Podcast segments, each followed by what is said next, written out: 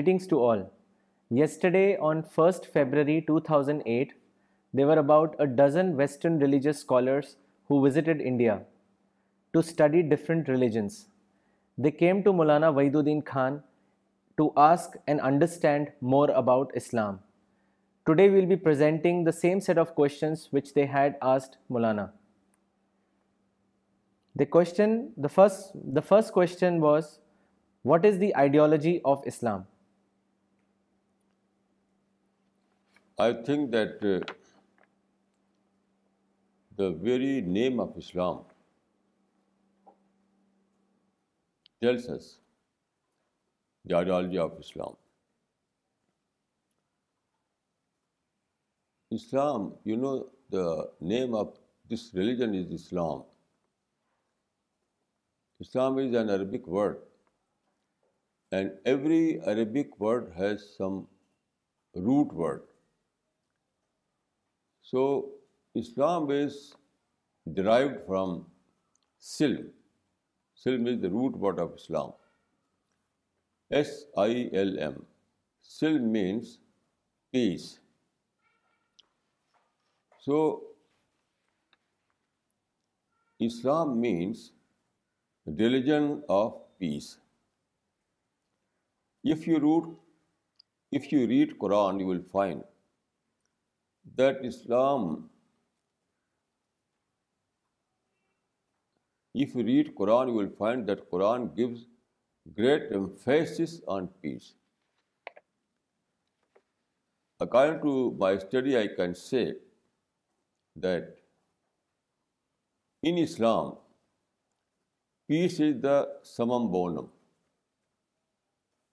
greatest good. Why? Because without peace you cannot do anything. Prayer, even prayer, it requires peaceful atmosphere. Without peaceful atmosphere you cannot do anything. So in Islam, peace is the summum bonum. Then you, then if you read Quran, you will find that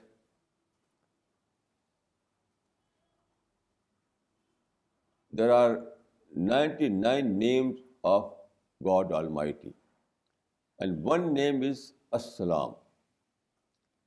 One name of God is As-Salam. As-Salam means peace. So God Himself is God of peace. Then the Prophet of Islam is referred in the Quran as Rahmatul Lil Alameen. It means that Prophet of Islam was a prophet of peace. Then you know the most important thing in Islam is paradise. Paradise is the only goal. And one name of paradise is Darussalam. Wallahu yadu ila Darussalam. And God calls to the home of peace. Then there is a verse in the Quran, As-Sulhu Khair. This verse gives us the general policy of Islam, and that is peace. As-Sulhu Khair means peaceful method is the best. Peaceful solution is the best. So in every aspect, Islam is a religion of peace. Here I can say that there is no war in Islam other than defensive war.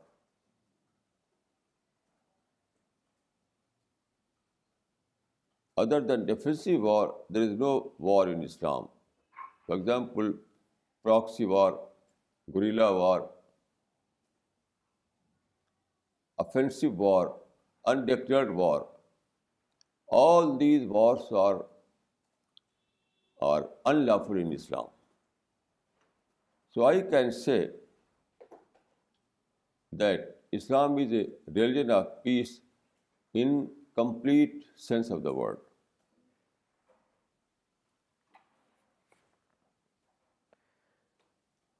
Why do Muslims and Jews fight in spite of the great similarity between their religions? It is a fact that there are similarities among Judaism and Islam, and recent fighting between the two communities is not a religious war. Not at all. It is a political war. Two communities are at war and not two religions. You know the war is for, for what purpose? For land. Both want land, that is Palestine. So it is not a religious war. It is a land for war. It is a war for land. So it is a political war. I don't think that this war in Palestine has anything, has any relevance to the religion of Islam. It is completely a political war or leadership war. What is the solution of the Palestinian problem according to your opinion? According, according to my opinion, there is only one solution. That is, accept the status quo. Accept the political status quo.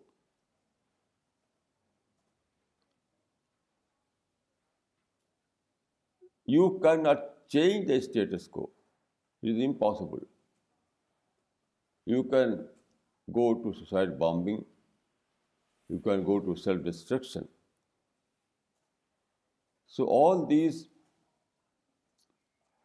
armed activities are the, are the violence only produce some negative result.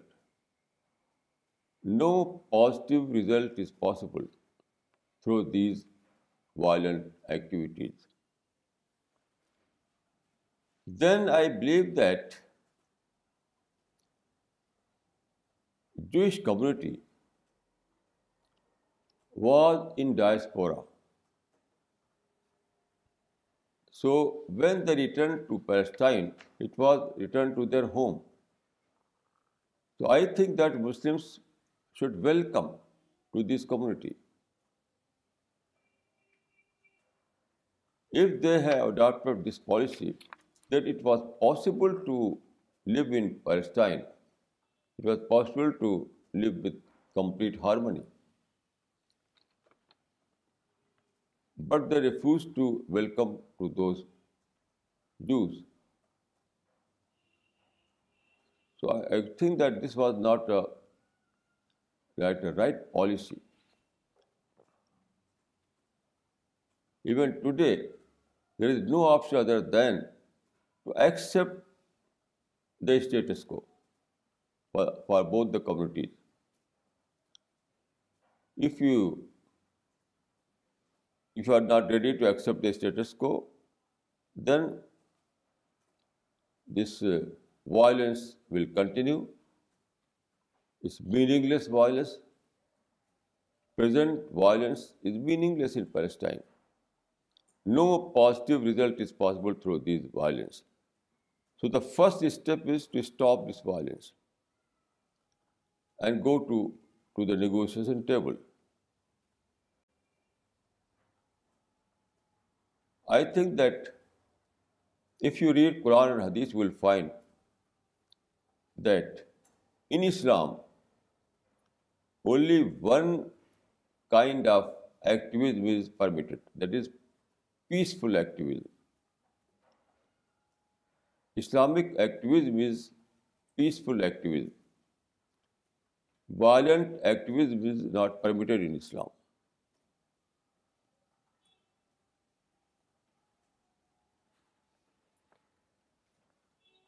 What is your view on terrorism specifically with respect to the W T C incident? I think that in Islam you find a very, very clear definition of terrorism. People are confused on this subject. You cannot find a consensus about the definition of terrorism. But in Islam you can find a very, very clear definition. And that is use of arms by agencies other than state. That is terrorism. Because there is a well-accepted principle in Islam, that is Ar-Rahilu lil-Imam. It means that to go to war is a prerogative of state. So no organization, no agency is allowed to go to war except state. By this definition, you can say that all those activities, all those violent activities that are conducted by, by agencies other than state, that is terrorism. So I can say that according to Islamic teachings, there is only one war, that is defensive war. And as far as the people are concerned, people are, are free, they are allowed to, to struggle for their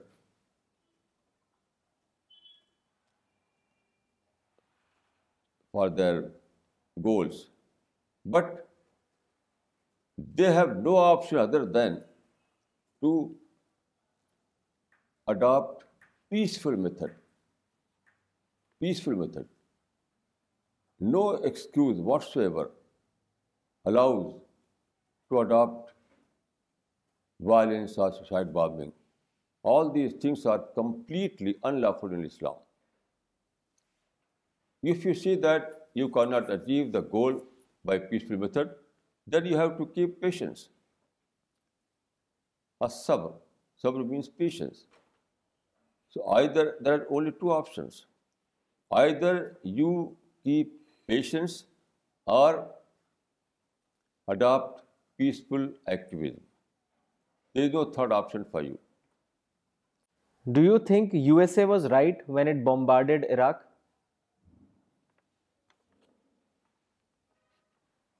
It is a very difficult question. It is a very difficult question. I would like to say that U S A demanded Saddam to leave the throne. At that time, I published an article with the title "Option for Saddam." I said in this article that Saddam Hussein was dictator of Iraq. There is no democracy in Iraq. So he was a dictator. And he ruled Iraq up to more than twenty years. That was enough. Now, there are two options before him. Either to go to war against U S A or or leave the government. I think that the best option for him was to leave the government. Why? Because, you know, there was a president in America, Jefferson. President Jefferson was president of America, but he never tried to to gain the second term. Instead, he opted for education. He established a university. I think that this option was free for Saddam Hussein. You know, there were eight palaces owned by Saddam Hussein, and then there was enough money in his disposal. So it was, I, I, I, I said in this, in this article, this is the best option for Saddam Hussein to leave the government and establish some colleges or universities in these palaces. And by this, he will serve Iraq in a better way. But he refused to, to opt for this choice, and he started war. So it is not, it is, it is not correct to say that, that uh, only U S A was wrong. Both were wrong. I, I would like to say that both were wrong. But as Saddam Hussein was in a weaker position and U S A was in a strong, stronger, stronger position, so in, the, in such a situation, the best option for Saddam was to opt for peaceful activism, for educational activism, rather than political activism or war.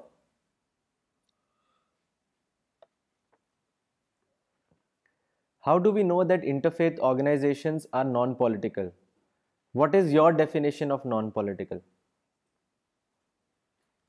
According to my definition, non-political means non-confrontational. In our present age, everything is politics. Everything is politics. But you have to differentiate between political action and confrontational action. So I don't think that politics is a taboo. But confrontation is a taboo. War is a taboo. Violence is a taboo. So when politics means going to violence, to war, to intolerance, to confrontation, then politics becomes a taboo. So according to my opinion, there are two ways of action: peaceful action and, and, and violent act, action.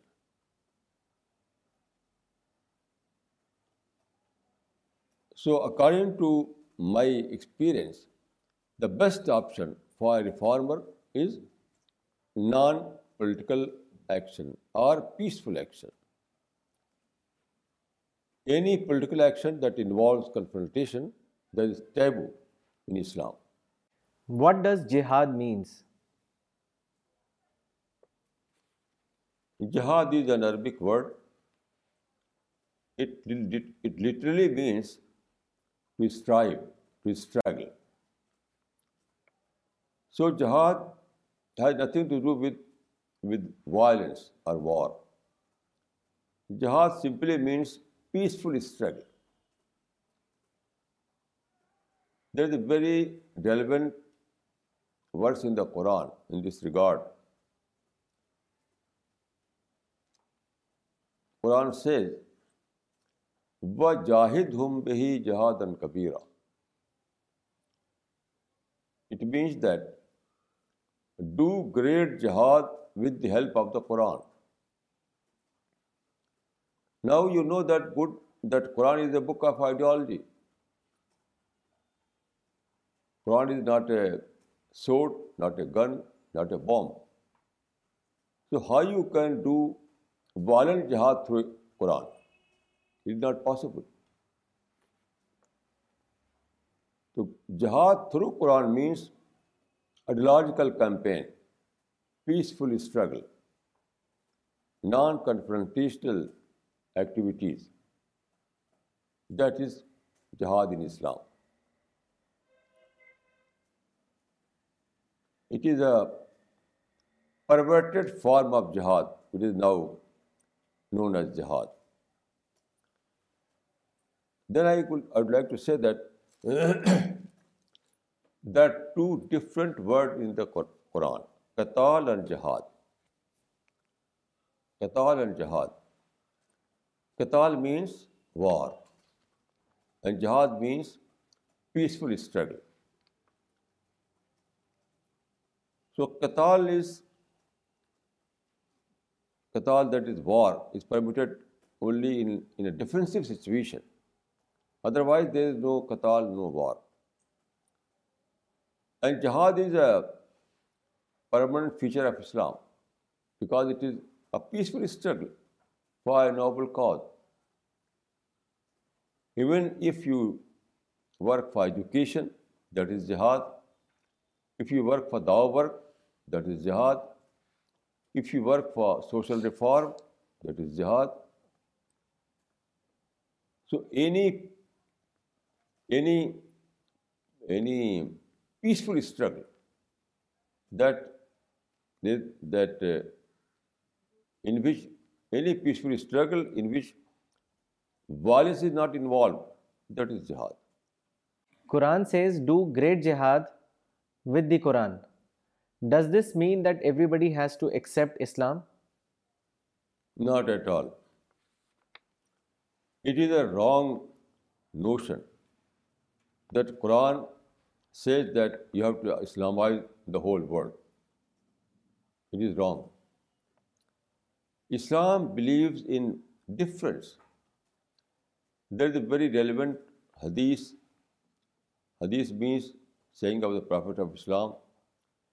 So he says that اختلاف ummati rahmatun. It means that difference is a blessing of God. Difference of opinion is a blessing of God. Why? Because it is difference that creates the atmosphere of discussion. Where there is no difference, there is no discussion, no dialogue. Or without discussion and dialogue, there is no intellectual development. So difference leads to discussion, dialogue, and dialogue leads to intellectual development. This is the this is the Islamic uh, position in this regard. There is no such verse in the Quran that says that you have to Islamize the whole world. No, not at all. The main stress of Islam is to develop your personality. Only developed personality can be allowed to go to paradise. So intellectual development, personality development, and spiritual development, and intellectual development, these things are de- depends on, on difference. Without difference, there is no development. Difference means intellectual challenge. Difference creates a challenging situation. It's very good. Difference means intellectual challenge. And where there is intellectual challenge, you will try to meet that challenge. So process begins. This is the process of intellectual development. Where there is process, there is uh, where there is where there is difference, there is intellectual challenge, and where there is intellectual challenge, there is discussion and dialogue, and where there is discussion and dialogue, there is intellectual development. This is the best expression of Islam.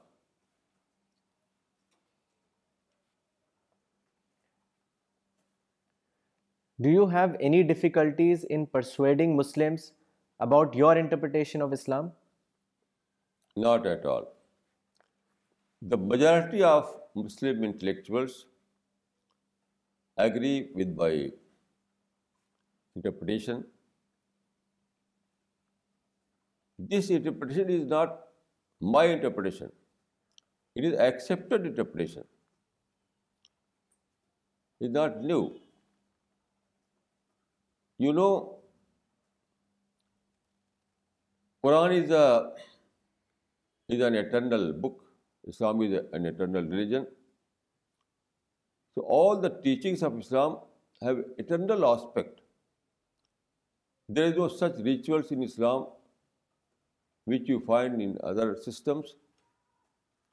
If you read Quran, you will find that Islam always, if you read Quran, you will find that Quran always speaks about universal ideas, universal concepts, universal notions. So Islam is an eternal religion. What is required is that you have to interpret Islam in modern term, modern idiom. What I am doing is only to translate Islam into modern idiom. It is not new interpretation. I am not giving Islam a new interpretation. What I am doing is only to, to try to express Islam in modern idiom, in modern language, in modern style. So there is no difference at all. And you know, I can say that Muslims have accepted my ideas. For example, in, in Kashmir, you know, previously there were fighting, there were violence, but now there is no such violence. How? It is, the credit goes to our mission. They read our books. They,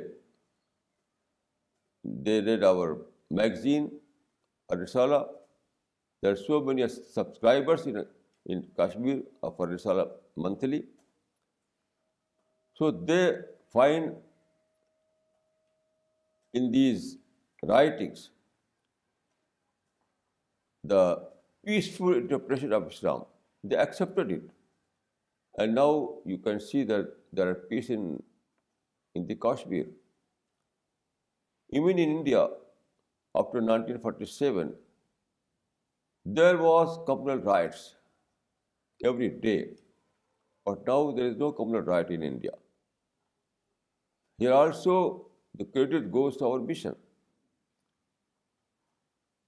These Muslims were engaged in communal riots, but now when they read our books, our magazine, they found that Islam is a religion of peace.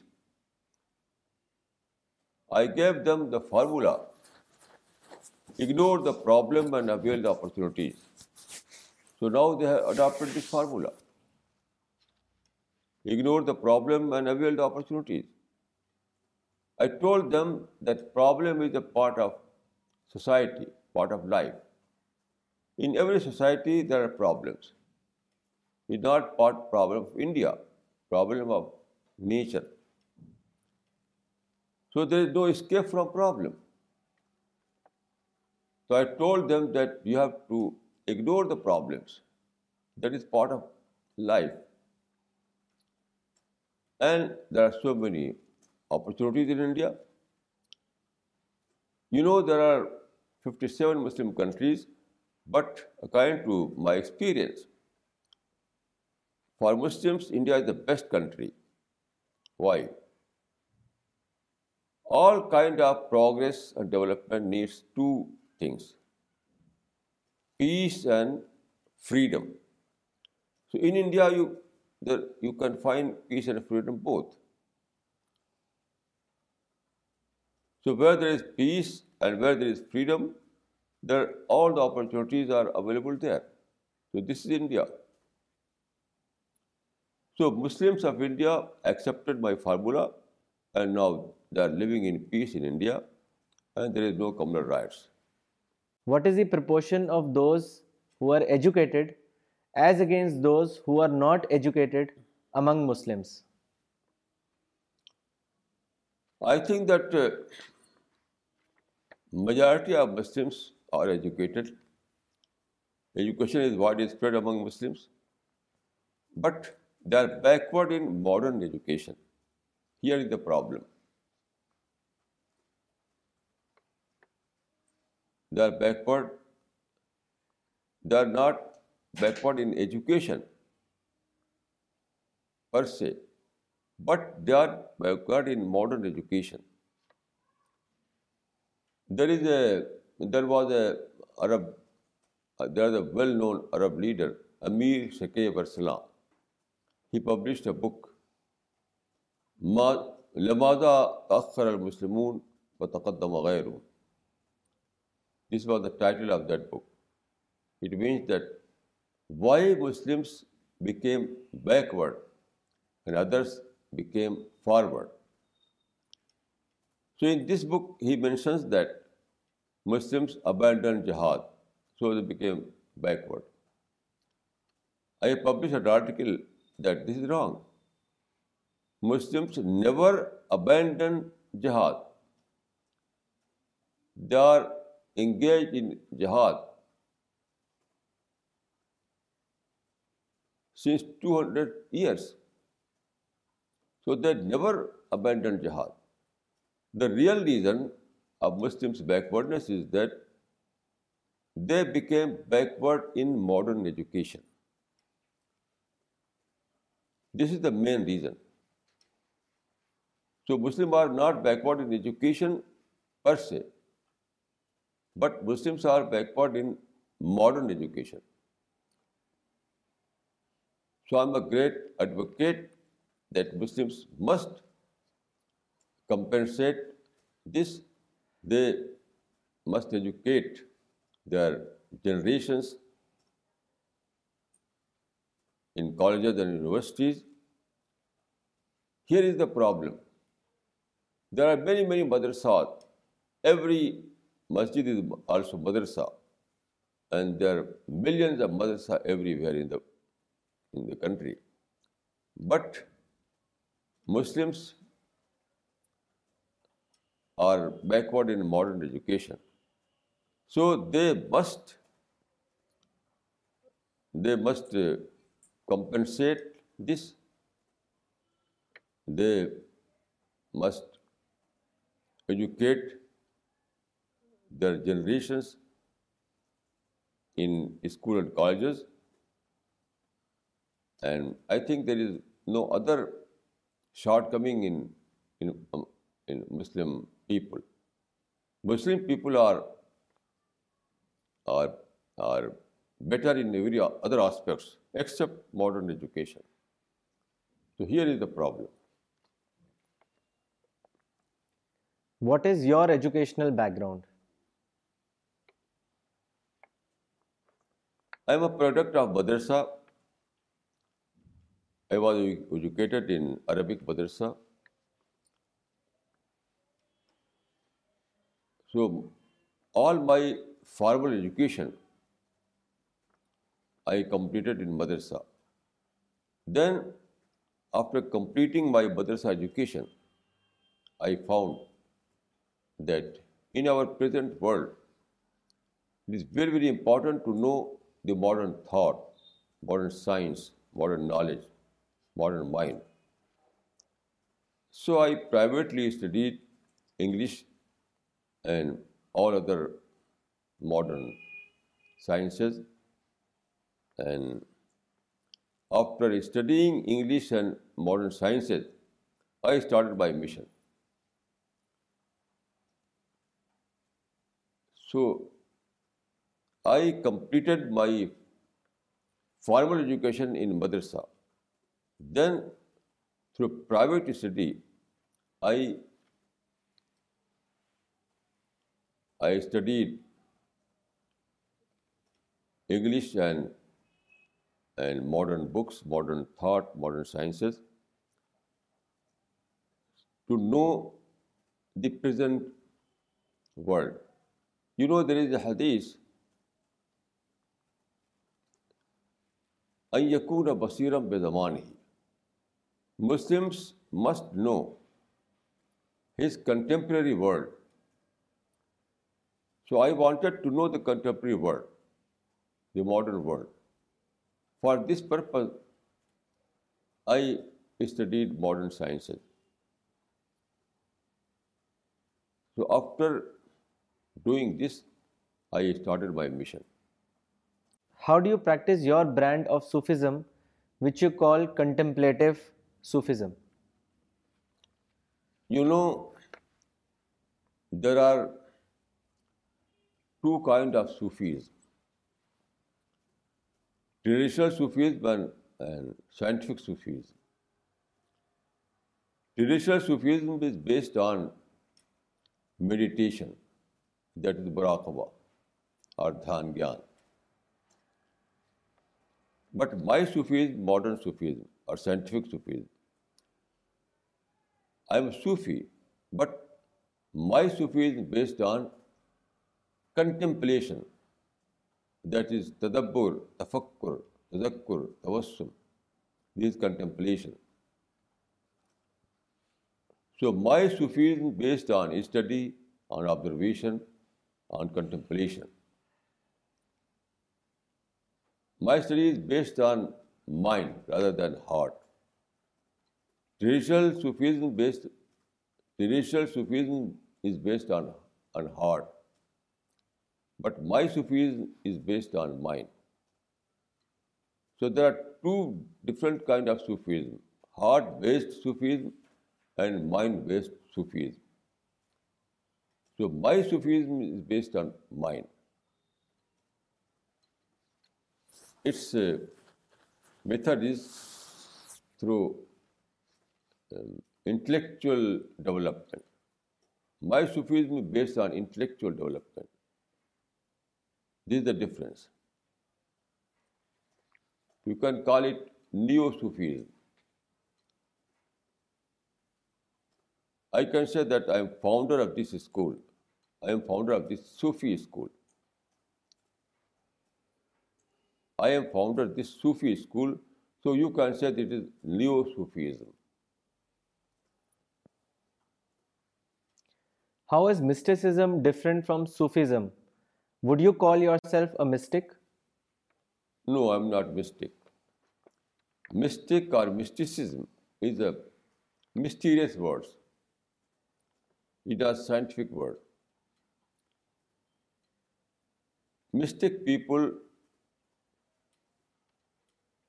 believe some mysterious ways that is based on meditation and other kind of practices. But I have no interest in these mysterious things. I am a scientific, I have scientific taste and scientific uh, mind, scientific temperament. So I am not inter interested in mysterious kind of spirituality or, or mysticism. I am interested in scientific kind of Sufism, that is Neo-Sufism. What is your mission?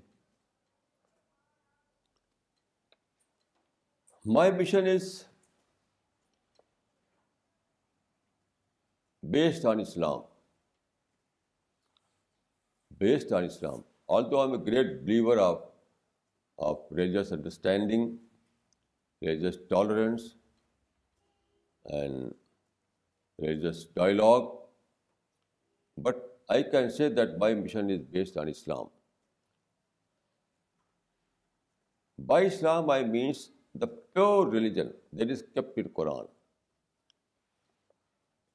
Present Muslims, I, I always say that you have to differentiate between Islam and Muslims. There are many, many practices among Muslims that is not, that is not Islamic. So my Islam is derived from the from, from the Quran and Hadith. I can say that I have rediscovered Islam. I published a book with this title, Islam Rediscovered. After long, long study, I have rediscovered Islam. So I comp- compiled this book. So my Islam is based on peace, it is based on tolerance, it is based on compassion, it is based on dawah, it is based on non-political activities. So my Islam is not based on war and violence. It is based on spirituality.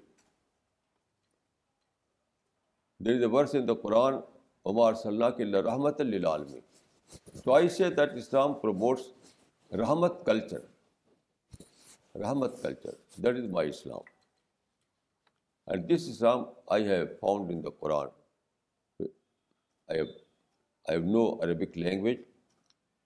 I studied Quran and Hadith from its original sources. Then I formed this, this kind of thinking. What have been the tangible achievements of your mission so far? I can say that my mission is very successful mission. But there are two kinds of missions. One that is crowd-pulling mission. So my mission is not in the sense a crowd-pulling mission, because crowd-pulling missions are those that are based on some kind of emotional slogans, emotional approach, some kind of political problems. So I am not interested in such kind of emotional slogans. But my mission addresses the intellectuals, educated minds. In this sense, I can say that everywhere in the world, you will find some people who are, who have read my literature through books, through internet, through magazines, through interviews, through T V, through radio. So people are aware of, of my mission in not only in the Muslim world, but in non-Muslim world also. And the majority of those people agree that this is the only mission, this is the only peaceful mission, and this is the only correct version of Islam. So everywhere in the world, there are thousands and thousands of people who, who agree with the veracity of our mission. This is our success. Our mission is not based on, on a very rigid type of organization. There is no membership. In our mission, there is no membership.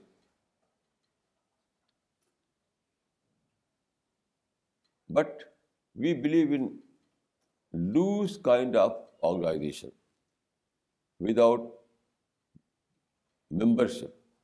In this sense, you will find that many, many people are attached with our mission in India and also in abroad.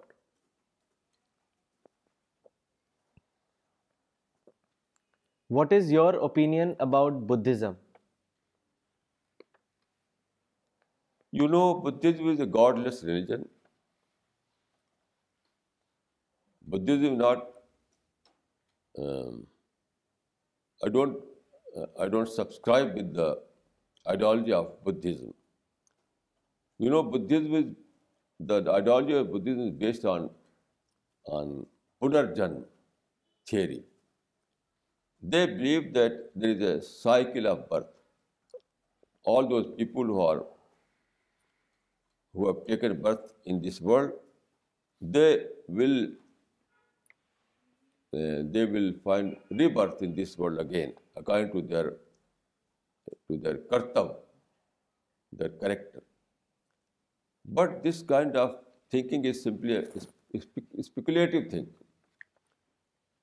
If there is such kind of cycle of birth, then we must know. But you know, every no one knows that I was, previously I was born in this world and I am born again in this world. We have no memory in our past. No one has memory in, in about his past. So how you can establish this kind of reverse theory? This kind of theory that is, that is based on cycle of birth is completely unfounded. So I don't believe this kind of religion. There is no scientific background. There is no scientific ground. There is no scientific base that favors this kind of Buddhist ideology. Although I know that there are many, many people who believe in Buddhism, but I have studied Buddhism and, and, and I found, found that it is a, it has no scientific base. It is simply a theory, a speculative theory. If I was reborn in this world, so I must keep in my mind the memory of my past. And you know, no one has the memory of past. No one knows about his past. So this kind of theory is completely an, an, an, a speculative theory.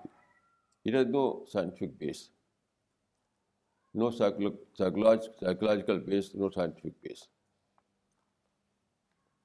And even, you know, Gautam Buddha was a great soul, but we know very little about his life. It is said that Gautam Buddha saw his past when he was in Dhyan Gyan. He, he saw his long, long past, but it is not proved. There is no proof that Gautam Buddha ever said that I have saw my past in my meditation. Not at all. It was developed by other commentator after his death. So the basic creed of Buddhism, Buddhism is not established that this was the creed of Buddha. This creed was developed by his disciples after his death. So I think that historically it is not proved that Buddha said like this. Can one follow a spiritual path without believing in God? You know, there are two kinds of spirituality. One is self-based spirituality, and the second is God-based spirituality.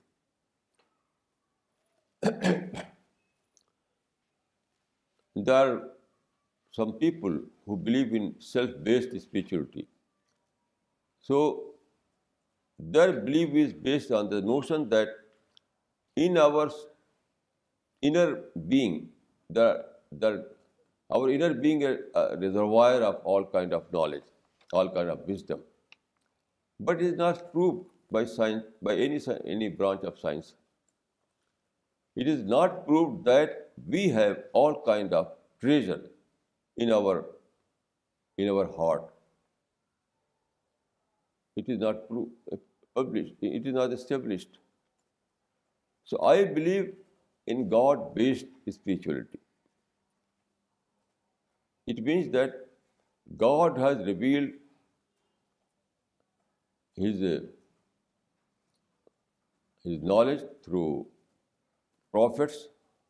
So now we have that revelation in, in present form, especially in the Quran.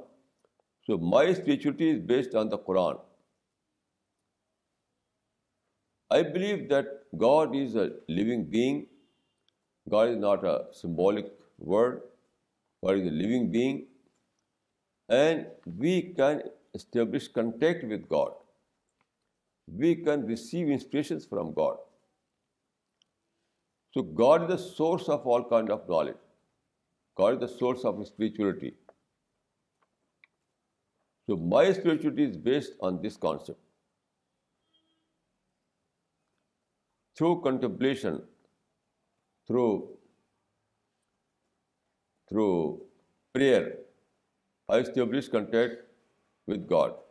And then I receive inspiration from God. That is my spirituality.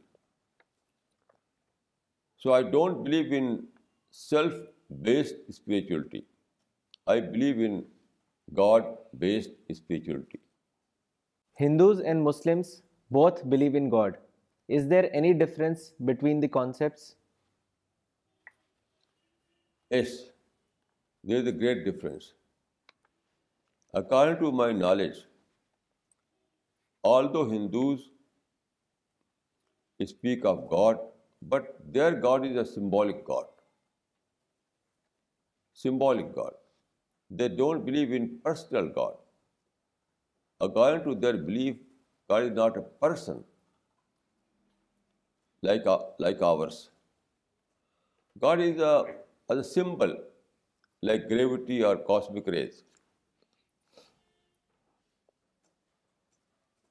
It is based on, this kind of notion is based on Advaitvad or monism. So Hindus' concept of God is based on monism or Advaitvad.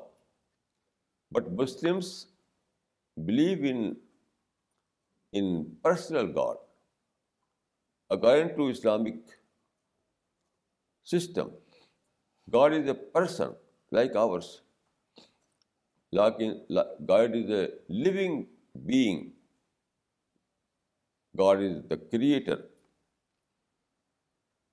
God is, God has mind like ours. So God is a person in complete sense of the word. So Islamic concept of God is based on monotheism, and Hindu concept of God is based on monism. And there is a vast difference between the two.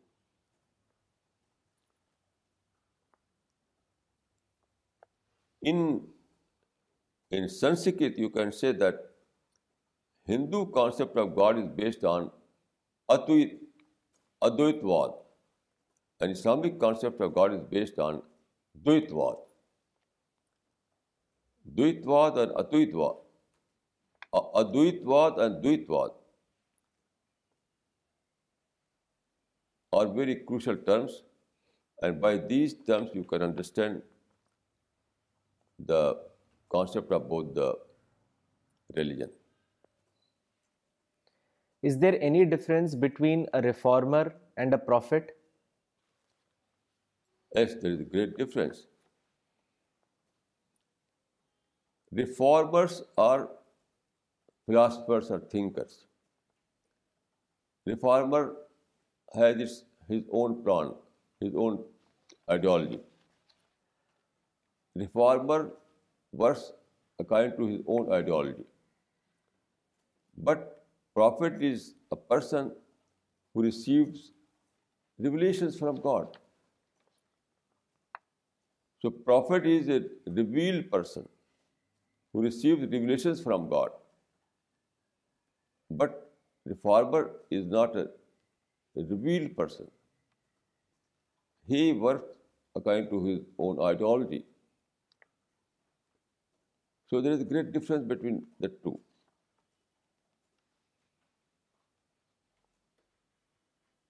God, prophet is a God, God sent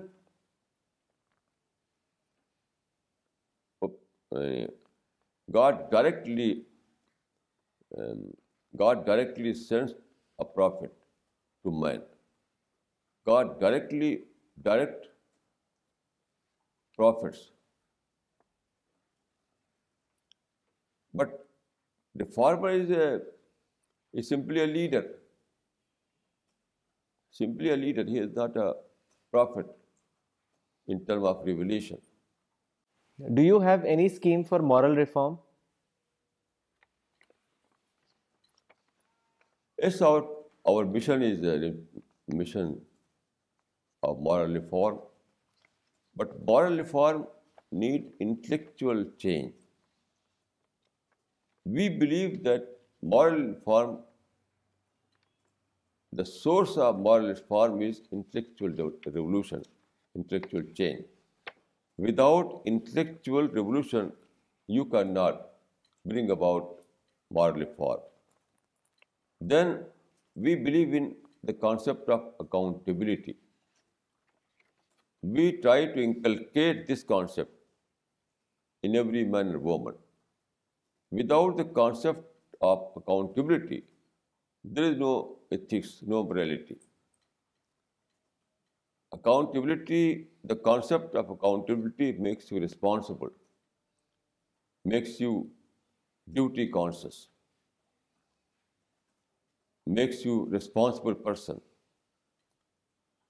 So, so accountability is like a, like a compulsive treatment.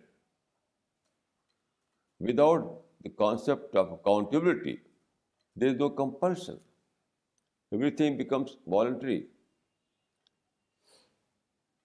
So we believe in ethics with accountability.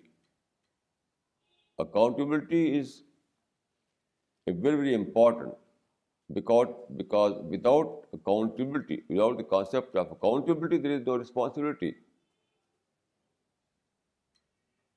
So our mission tries to inculcate the concept of accountability in every man and woman.